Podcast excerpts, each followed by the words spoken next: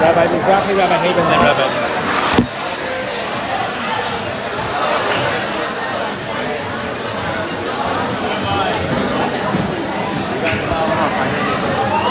Rabbi, how are you?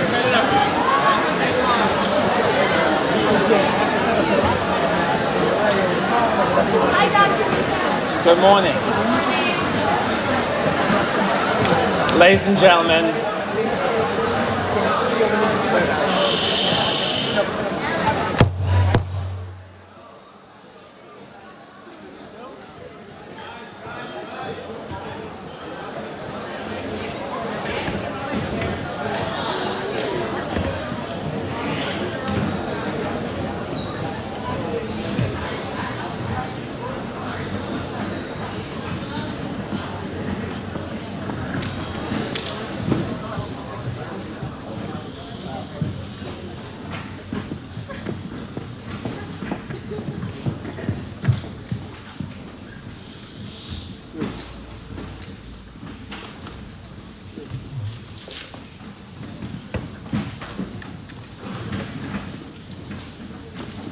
there are seats. Please find them.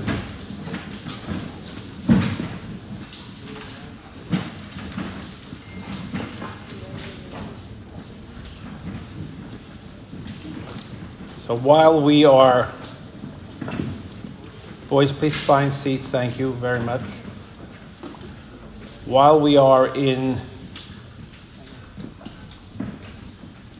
the holiday framework, Rosh Hashanah, now Kippur coming up. I always believed that beginnings are very important. If the beginning is strong, then usually what follows tends to be strong as well. I guess that holds true when we think about Rosh Hashanah. Right, Rabbi? If if Rosh Hashanah, the head of the year, the beginning of the year is strong, hopefully the rest of the year remains in the same sphere. So when I came to Magen David, my overarching theme at the beginning was to make it really strong. I think we've accomplished a lot of that. We still have things to do. But we did have a very strong beginning. One of the, the strengths is listening to Rabbi Mansour every week speak to us. That's a, a, a kavod and a strength. And it sets the tone for Shabbat and it sets the tone for the, the, the week, the following week, and for the year. So the beginnings have been good, very good. Today is a very special day for us because not only is it part of our beginning, but it is the Erev Shabbat before Kippur, Shabbat Teshuvah, and we have an we have the opportunity now to to really zero in in a big way because we have Rabbi Mizrahi, we have Rabbi Haber, and we have Rabbi Mansour this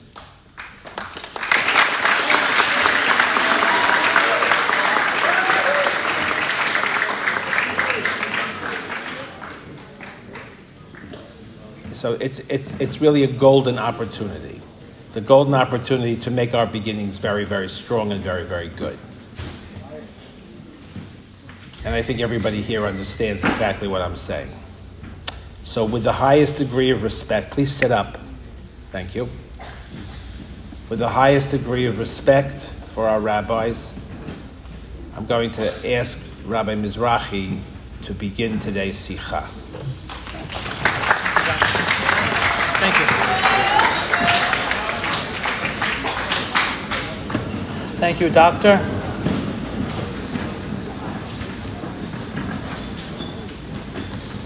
And Bershut the great rabbis, Rabbi Mansour, Rabbi Haber, my brother in law. I'd like to share one idea with you today that I think is a very important idea in understanding how the Yemei Teshuvah work and the psychology of what a lot of us are doing and maybe how we could improve. So here's what Hazal say. They say that on Rosh Hashanah there are three types of people. And now you may have heard this many times. I'd like to give a little bit of a different twist on it. There are three types of people on Rosh Hashanah the tzaddik, the rasha, and who's the third person? The benoni. Now the Gemara says tzaddikim are judged on Rosh Hashanah for good, rishaim are judged Rosh Hashanah for and benonim are hanging in the balance from Rosh Hashanah until Yom Kippur.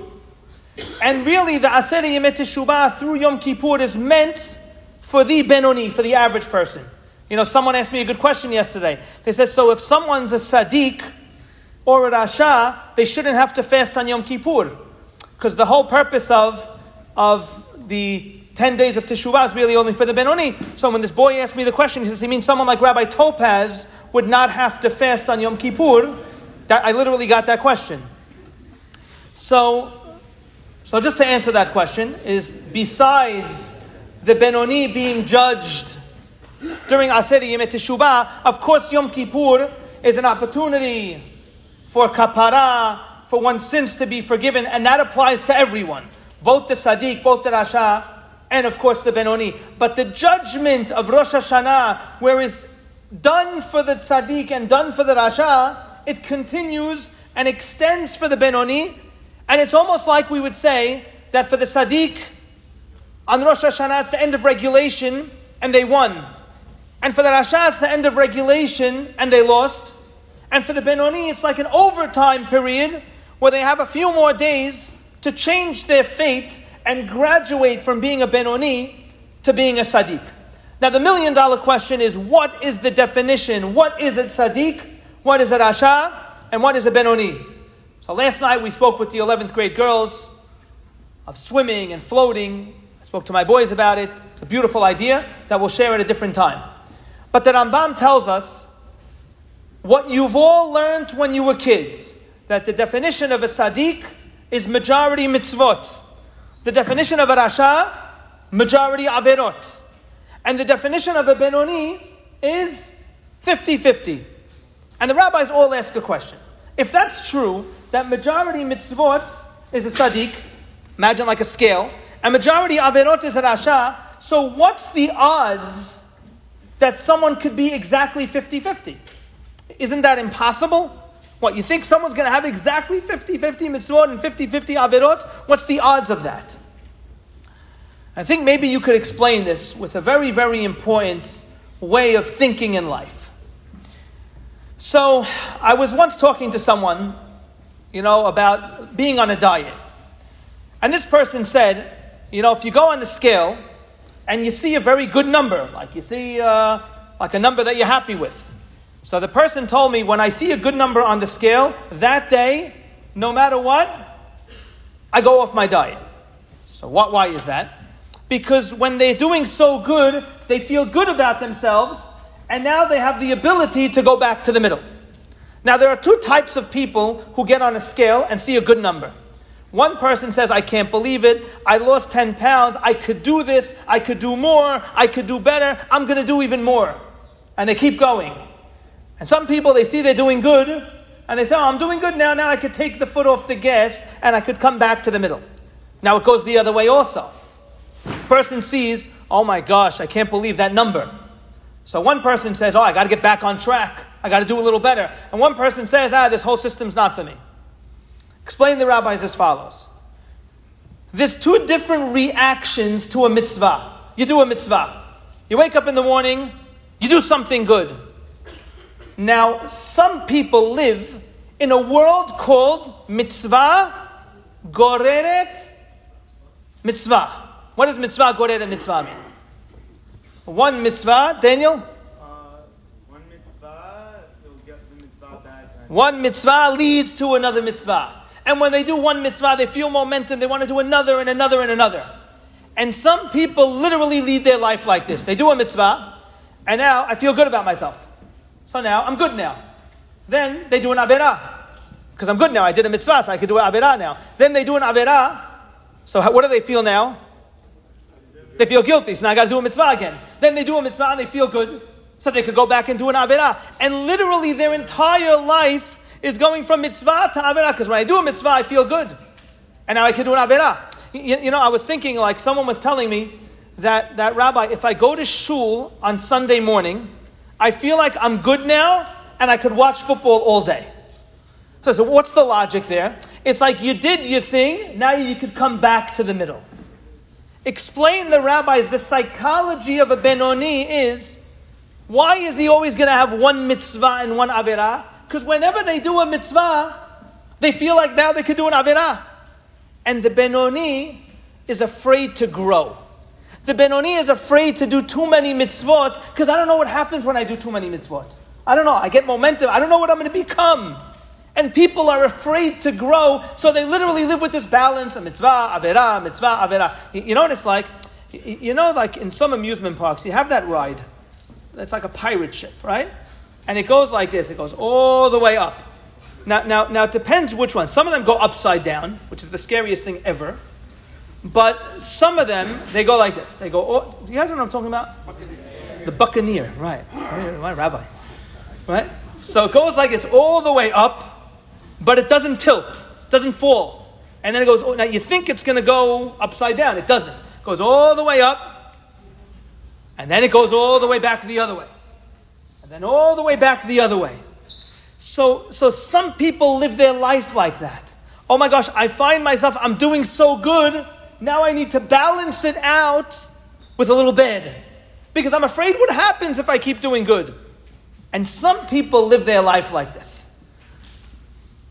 They go to a class and they're feeling very holy. Now, some people, when they feel holy, get nervous. I don't know, I'm, like, I'm, I'm, I'm in like a, a, new zone now. So they say, I, I, got, I, got, I got to relax, I, I got to come back. And they live their life this way, buccaneer, back in the middle, back this way, Ooh, that's too much bed. Back in the middle. And some people live their life. I went to a class, now I'm going to go do a hesed. Now I'm going to go visit my grandma, then I'm going to go to another class. And they literally live in the world of mitzvah, goreret mitzvah. That is a tzaddik. A tzaddik is someone who's not afraid of doing a mitzvah, another mitzvah, another mitzvah. A rasha is someone who the avera is not followed by a mitzvah, but it's avera, avera, avera, and it's out of control. A benoni is someone mitzvah. Now I go back to avera, then I go back to mitzvah, and will never grow because it's stuck in the cycle of mediocrity. So if the goal of Aseret Yemet Teshubah is to graduate from being a benoni to a tzaddik, so that means to live and enter the new world of mitzvah, goreret mitzvah. Don't be afraid when you do one mitzvah. You don't have to balance it out. You went to shul, you learned. Now go do something else good. Don't pull back. Don't be afraid and re enter the world of Benoni. So I think this is a this is a, a, a, a, tremendous, tremendous psychology in how people live. They do mitzvah, they come back, Avera, come back. And Be'ezrat Hashem, if during the 10 days of Teshuvah, we'll be conscious of this. Am I always coming back to the middle because I'm very comfortable in the middle? Or no, I'm not going to be afraid this year. I'm going to do a mitzvah and follow that mitzvah with another mitzvah. And I'm going to end up being a good machine. And that is how we graduate from being a Benoni to becoming a tzaddik. And Be'ezrat Hashem, in these 10 days of Teshuvah, will be from those people who don't go back and forth, mitzvah, the buccaneer. We don't go through the buccaneer of life and always come back to the middle. But Be'ezrat Hashem, we should be those people who do a mitzvah, another mitzvah, and literally live the life of a tzaddik. Thank you, everyone.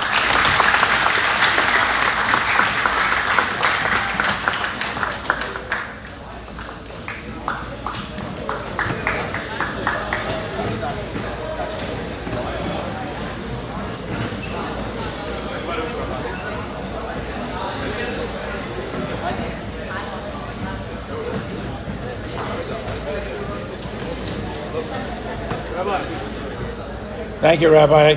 I love that. That was great. It was really great.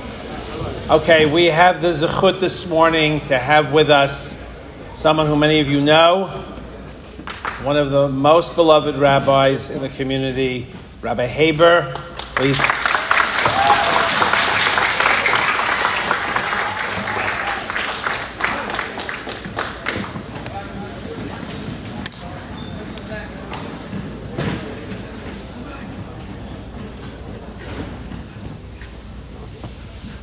Shoot with permission of the Rosh Yeshiva, the principal, and all of the rabbis. I don't know if I could say this. I cannot tell you how excited I am to be here. I can't tell you how exciting it is just to look into these faces. I don't have to say anything. I'm not even sure if I can even speak. Just seeing every face and seeing every boy and every girl that's here, it's really an incredible experience. You know, usually when people call me to speak somewhere, I'm like, I'm not sure. I'll get back to you. I'll make a decision. It takes me forever. Rabbi Eladav called me and said, Would you like to? I was like, Yes, yes. He didn't even finish the sentence. Yes. I can't tell you how exciting it is to be here. And I want to say something before we start. And this is a little bit about the past. Every boy and girl in this building, and those that were in eighth grade last year, spent the entire year last year nervous and worried and scared about what the future will bring. And now, with less than a month into school, you realize what kind of a mistake that worry was. Look how awesome the school is doing. Look how incredible the programs are. The rabbis, the ones that have always been here, the new ones, the teachers, what the principal, the Rosh Yeshiva, and every single, my brother-in-law, like you mentioned before, Rabbi Mizrahi, and every single new person, old person, the vibe and the energy and the story that we're hearing outside of Magen David High School is incredible. So I need you to learn this lesson for your future. Because the next time you're about to, not sure if you're going to go to Israel or about to go to college or about to get married, and you're going to be nervous, how's it going to work? And I'm scared what's going to happen. You need to know. That's a new item.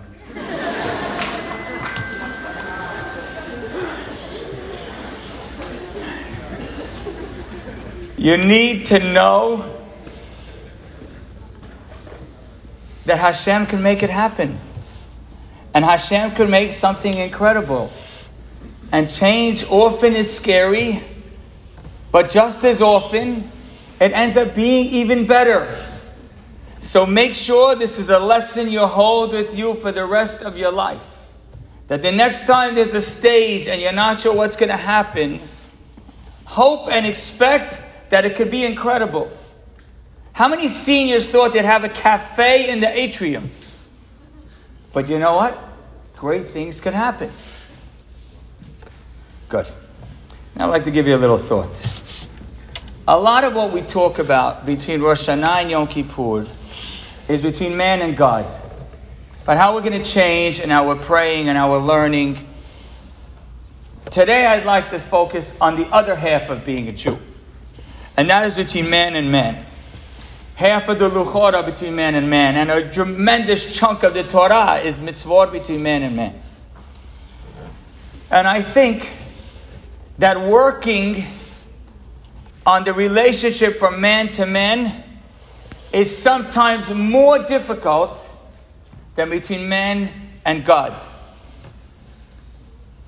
And there's people give you a lot of reasons why. Some people tell you, well, it includes another person. Some people tell you it's hard to have the right patience. Sometimes you feel like people could be out to get you. It's hard to give in. Sometimes we're too busy to think about somebody else. But I think there's a different thought and a different idea that I'm assuming you're going to disagree with me initially.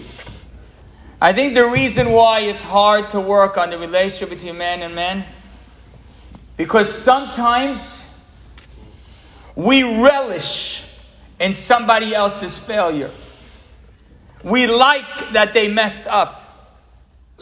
We'll sit in a cafeteria and see someone do something foolish and we'll be excited to laugh in their face. Let me share with you a wonderful thought that I heard from a current rabbi, someone shared with me from a Rabbi Fohrman. A few weeks ago, we read about the mitzvah of Shiluach HaKan, Shiluach HaKen, Rabbi, how should I say? Khan. Shiluach Hakan is that you send away the mother bird and you take the eggs, but that's not what the first pasuk in the mitzvah says.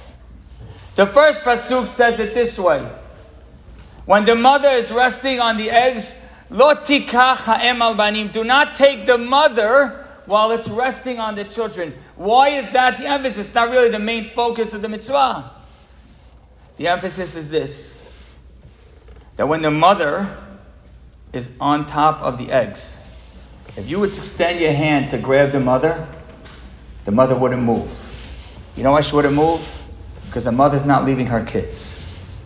A mother's not going to let go of her kids, even if she's in, even if it means she's putting herself in danger, even if she doesn't know what your hand means. She's not moving because she has mercy on her children. The Torah is telling you the sin lotikach em al banim. What it means is is don't capitalize on her mercy. Because she has mercy on the kids, you say, Oh, here's my chance, I could grab her. Don't capitalize on her mercy. And we have another mitzvah that also has the reward of long life. What's that other mitzvah that has the reward of long life? There's only two. What's the second one? Kibur Ba'em. You know why? Because Kibur Ba'em is the same thing. Sometimes we're disrespectful to our parents because we could take advantage of them. Because we know my mother's going to love me anyhow. So I could say something disrespectful to my father and he's still going to be there. I could even not talk to him for a week and he's still going to care about me.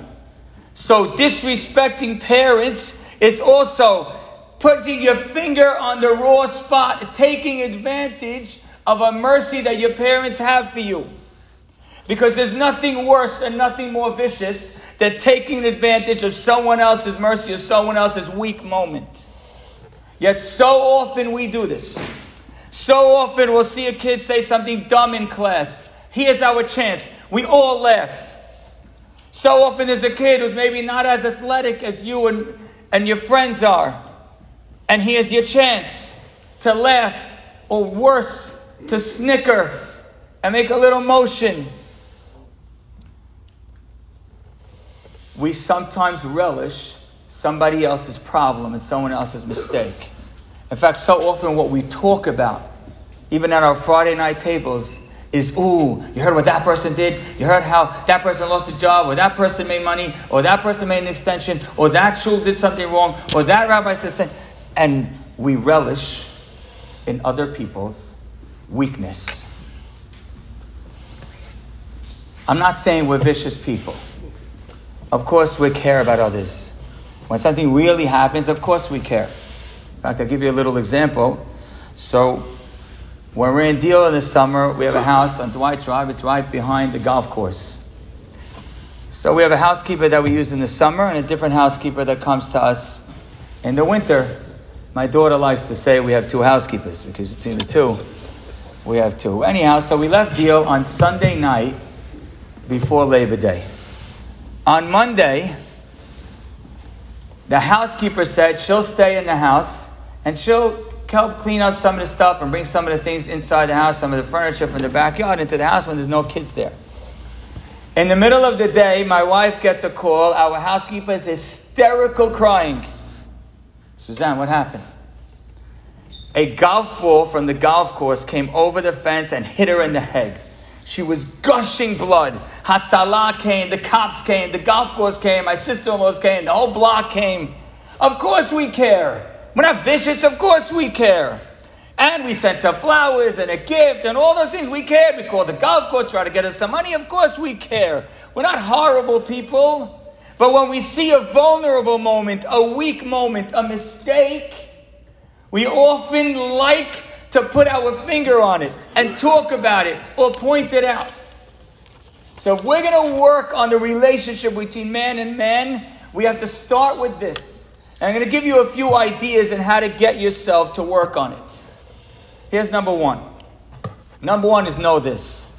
If anything I just said is you, if this is describing you in any way, then that's evil. It's so evil that there's a story in the Midrash that's based on the story in the Navi there was a woman named Hannah who had no children. There was another wife to her husband. Her name was Penina. She had many children. And the Midrash says that as Hannah was praying for kids, Penina would show off her children and say, Wow, you see, look, I got for my three year old, I got a new outfit for the holiday. You see how gorgeous? Look how my little baby looks. Doesn't she look great in the onesie? Isn't that adorable? Isn't that wonderful? And she was trying to inspire Hannah to pray better. But you caused her pain. And eventually Hannah would have a child, one of the greatest to ever live, Shmuel Hanavi. And Hannah would have more children. And each child that Hannah had, Penina lost one of her children. One after another after another. Because if you're obsessing over someone else's weakness, then that's vicious. I'll tell you another story from the Gemara. This is a very hard one to digest. It's in Masechet Ketubot. And I can't even fully explain it, but the lesson of it is very clear. There was a rabbi, his name was Rabbi Humi. Erev Yom Kippur. He was learning in the yeshiva and the Bet Midrash. He loved to learn. And his wife was a wonderful wife and supportive wife and didn't care, didn't ask him or bother him to come home. And he was still learning, and it was later and later and later. Until finally he's still not coming home. And his wife at home alone, waiting for her husband, sheds a tear.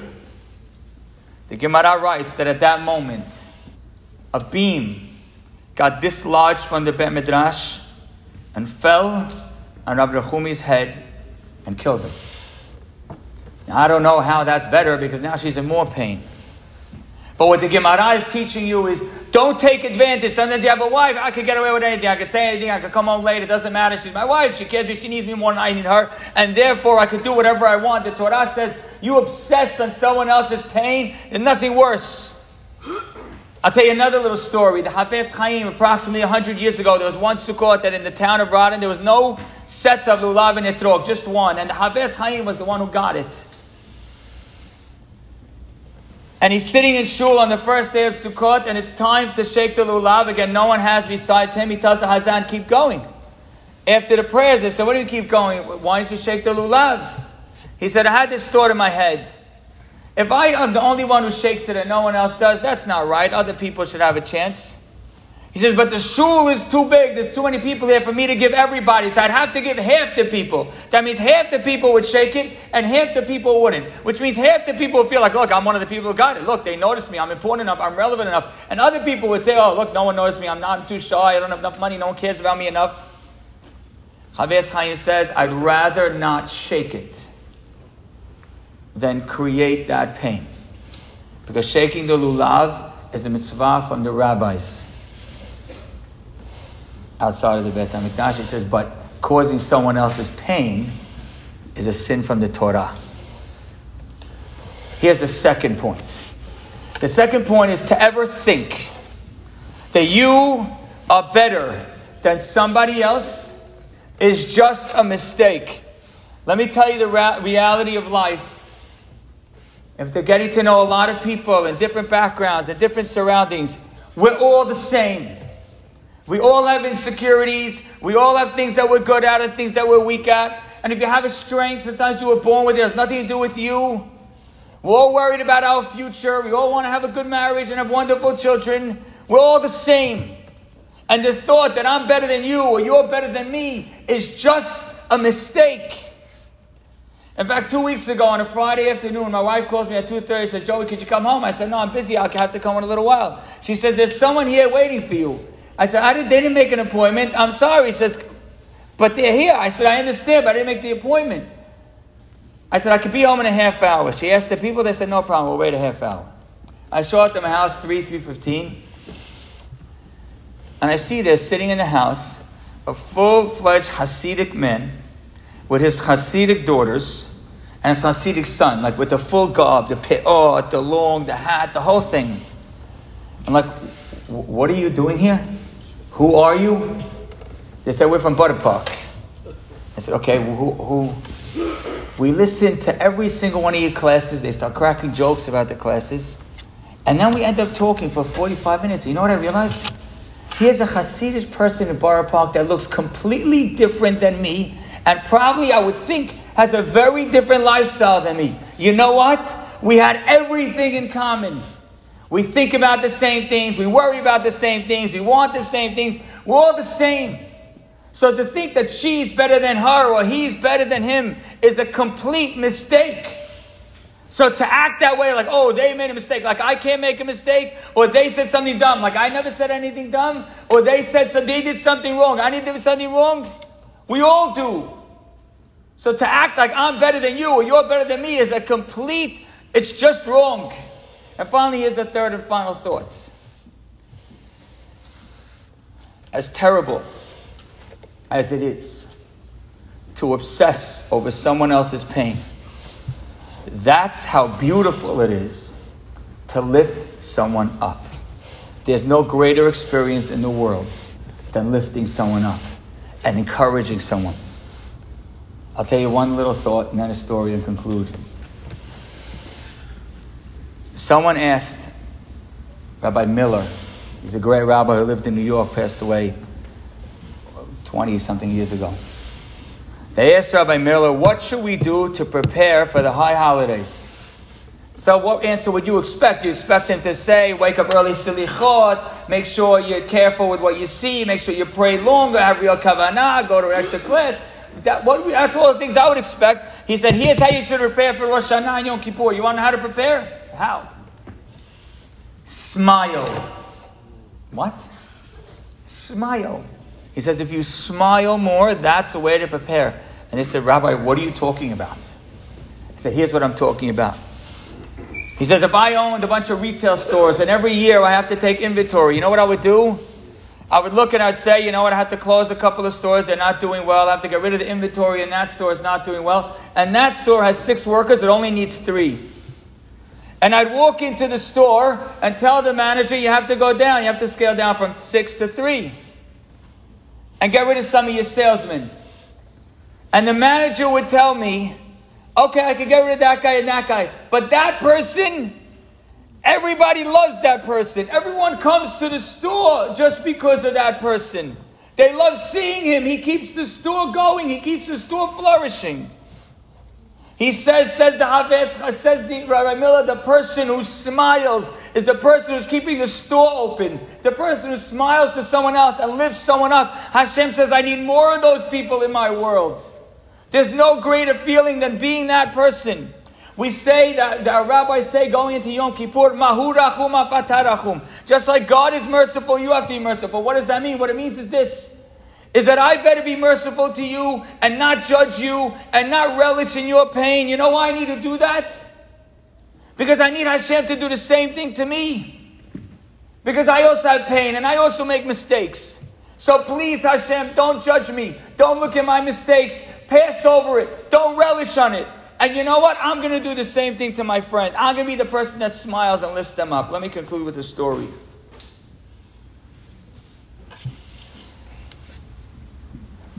On my block, I have a couple that is a wonderful couple, a little older couple. Their name are the Gripers, Rabbi and Mrs. Griper. They're some of the most incredible people you've ever seen. They have a wonderful home.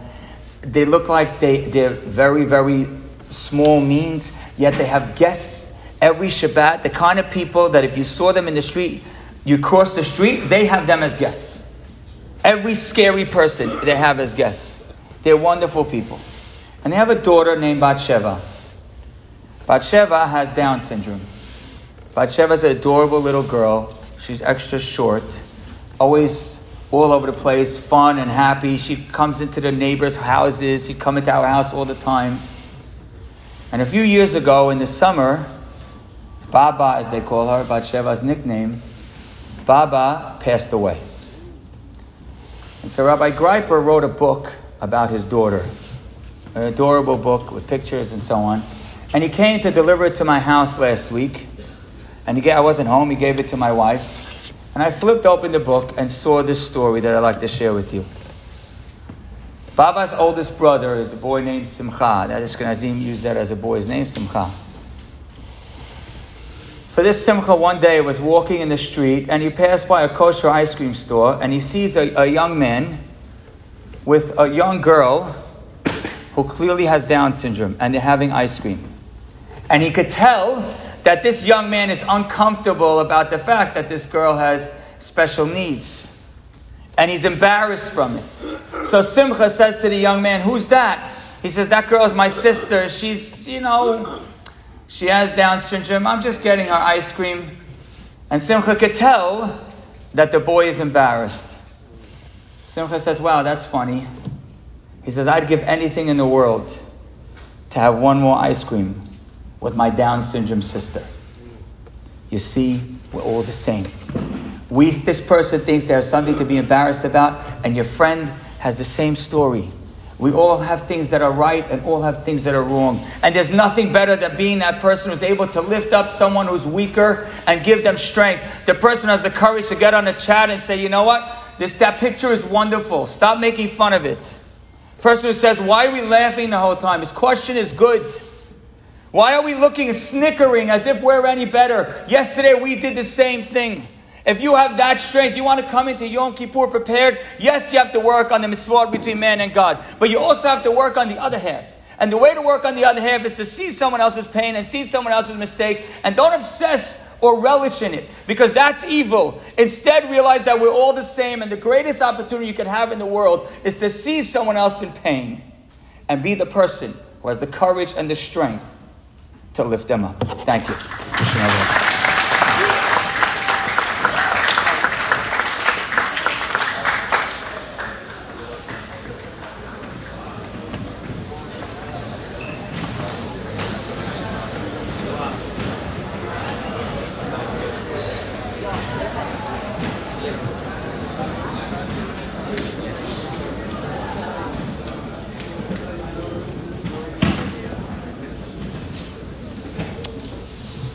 I'm standing in the back and I'm watching the view from the back of the room. And I'm going to bet that even though most people in this room, when they hear a derasha or or a speech or they go to a movie, whatever, they walk out, they forget. I know I do there's be a lot of people in this room who are going to remember everything you and Rabbi Mizrahi said, and they're going to give it over at the Shabbat table. I don't have a doubt. You know why? You know, when you came to school this morning, so you and I were talking in my office, and I told you, and you were glad to hear it, that we have so many great kids, and we really do. And the reason we have so many great kids, I believe, is because every single person in this room knows right from wrong. And even if they stray, they stray with a conscience. And you just help that along. I don't know where Rabbi Mizrahi went. I think he went to move his car before he gets a ticket. But it's really true.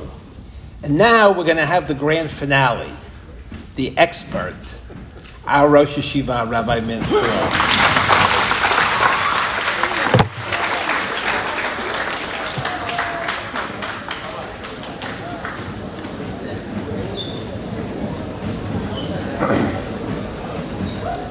תזכו לשנים רבות, נעימות וטובות, צדיקים וצדקניות, the righteous boys and girls of our great yeshiva, Magen David. I'm at a very big disadvantage as they put me as the final speaker after an all-star lineup our great Dr. Vitau set the table when he told us how important beginnings are. And he told us that the beginning of our semester, we opened it up with a bang because that'll set the pace for the rest of the year. What we're doing now, having a siha like this, a mega siha, in the beginning of the year, will set our religious pace as well to hear Rabbi Mizrahi give us a novel definition of what a Benoni is. You know, I never had a real definition till today. I was the guy 50 uh, 50, and I was always wondering, how could you be 50 50? And then he explained it in brilliance that it's not 50 50, it's the offset. I do one mitzvah and then I do one aveirah. You don't know how to keep a momentum. I think that's brilliant. and then our great Rabbi Haber that always has an invitation in our yeshiva a lot of the success of what's going on here was from the seeds that this great rabbi planted, and his effect and influence is still here today. For him to come along and give us practical advice in Ben Adam Lahavero, and he goes into the psychology of it to explain to us how it's quite possible to be happy at somebody else's failure. As miserable as that sounds, that's the reality.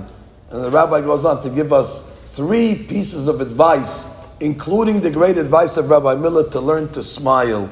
Well, Rabbi, you'll be very happy.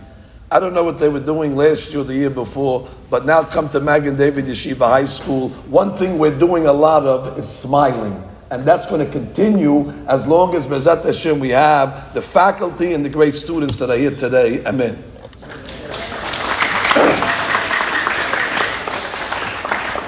So that leaves me at a great disadvantage because what am I going to say now? I can only ruin the day. So I'll just make a quick point and uh, I'll follow the three, the three B's in public speaking. Uh, the first B is to be clear, and then to be loud, and then to be seated. So I will fulfill that today. One of our members asked me a simple question. I'll ask you the question, I'll give an answer, and we'll be on our way. So, in a few days from now, we have the holiday. The Torah calls the holiday Yom HaKippurim. Now, our members are good in grammar. Kippurim is plural. It's only one day. It's only one atonement. The day should be called like we call it, Yom Kippur. Why is the name called Kippurim? Well, the truth is, based on what Rabbi Joey said, we could give an answer. Well, there's two Rabbi Joeys. Rabbi Joey Haber. Based on what he said, we could say because we have two sins. We have sins between man and God, and we have sins between man and our fellow. So Kippur cannot be singular, because that means you left half the business undealt with. Kippur always has to be Kippurim. You must settle both ends. But I would like to say yet another interpretation in your honor. They talk about the books, the books that are opened. And there's two books. One is called Sifrei Hayim, and one is called Sifrei Metim. And I always understood, well, if you get written in the book of Hayim, those are the ones that live. And then if you get written in the other book, so then the alternative is not so good. It's the opposite of life. There's two books, there's two options. However, I recently saw in a sefer called Pahad Yitzhak, Sfaradi rabbi. He came along and said, No. There are two types of people that are judged on Rosh Hashanah and Kippur. One are the living, Sifrei Hayim, us. But the dead are also judged. Sifrei Metim is that all that are written in the book of death already are being judged. And I ask the question judged? On what? They're dead already.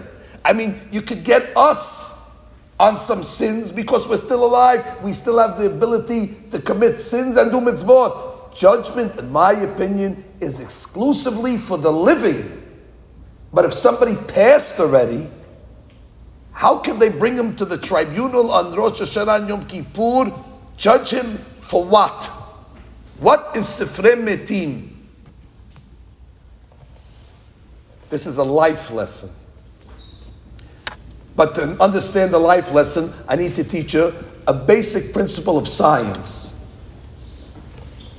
You must have heard once of a principle that's called the ripple effect. Maybe you had a chance once to go to a pond and you picked up a pebble and you tossed it into the pond, and all of a sudden you started to see around the pebble, it starts to create what we call ripples. And even after the one that tossed the pebble walks away long after, the repercussion of that action still is making ripples. The consequence of a person's actions lives on longer than the person. The action outlives the person. And therefore, what our rabbis are telling us, we must be very careful in the way we live our lives. Because based on our actions, there's going to be consequences that will outlive us. We create ripple effects. As an example, we have parents here today, our great teachers. So they raise their family and their students in a proper way. Our teachers, after 120 years of healthy and good life, they'll resign and go up to Shamayim. Every Rosh Hashanah and every Kippur, they will be judged because they left students like you. And when the students are behaving in a proper way, that's to the credit of the teachers. They left a positive effect on the world, and every year they receive dividends. It's almost like a pyramid. The one that influenced on top benefits a royalty for all the good effect that he has caused beneath him.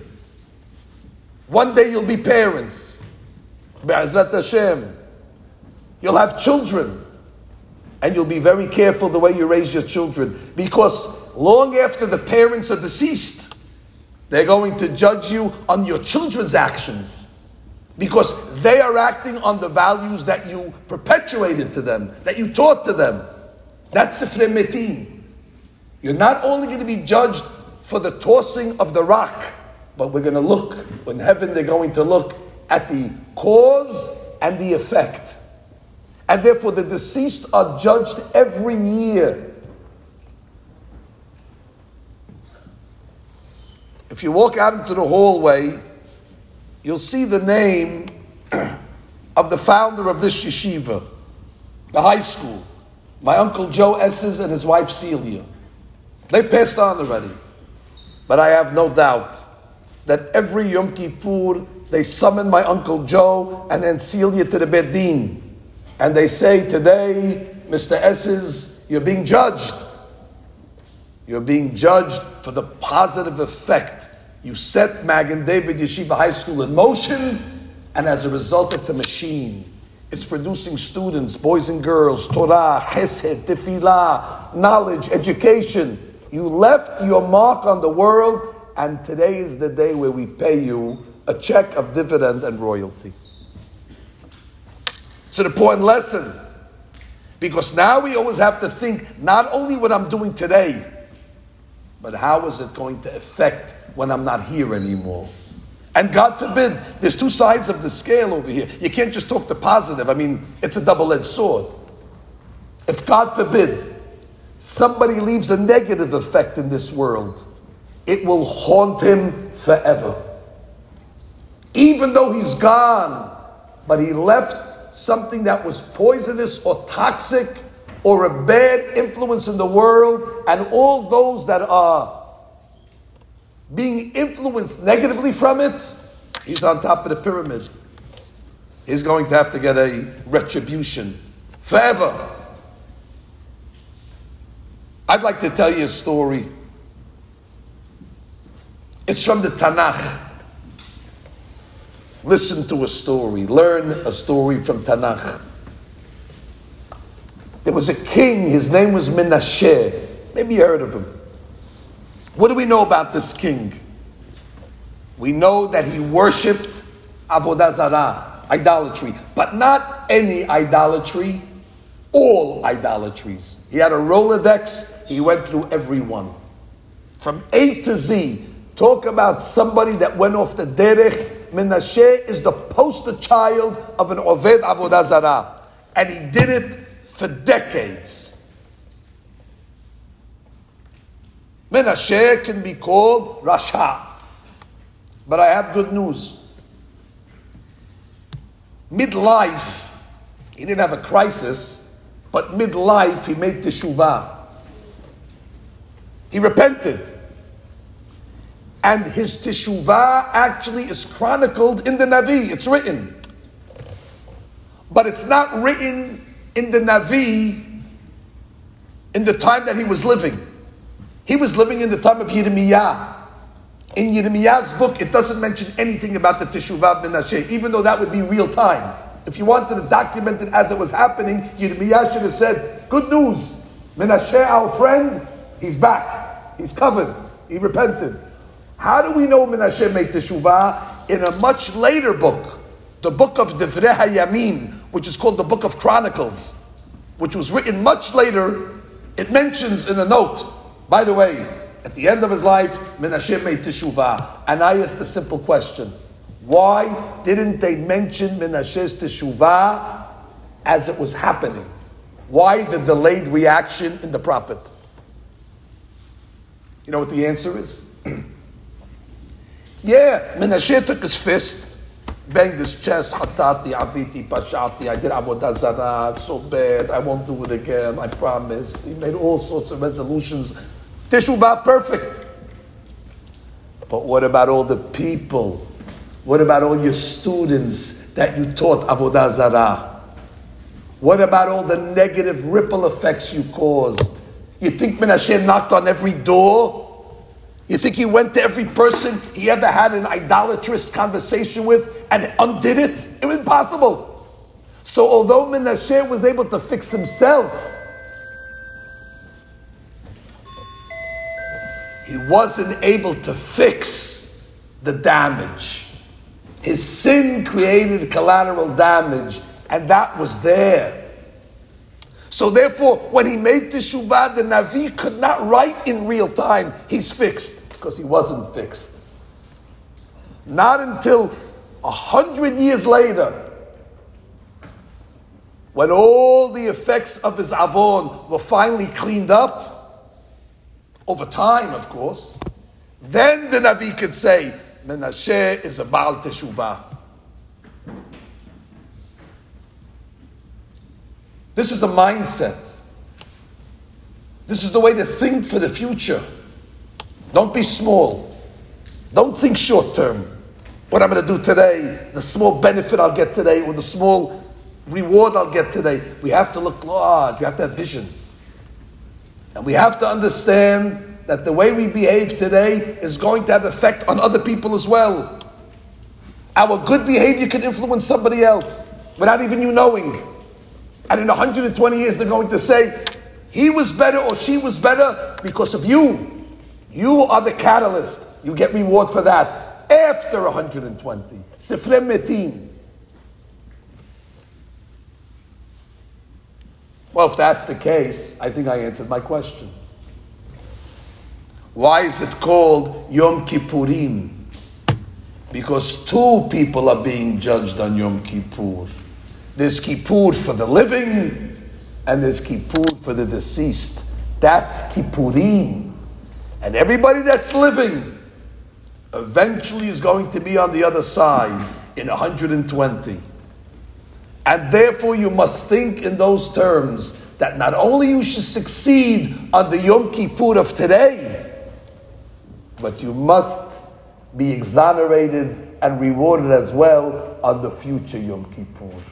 Yom Kippur is a holiday that travels with us through life and past life. Therefore, think good. A student that ruins his life with drugs and gambling, you're not only going to be held responsible for ruining your own life, but God's going to say, you could have been married normally with a beautiful wife or husband. You could have had children. You could have had grandchildren. All this could have come from you.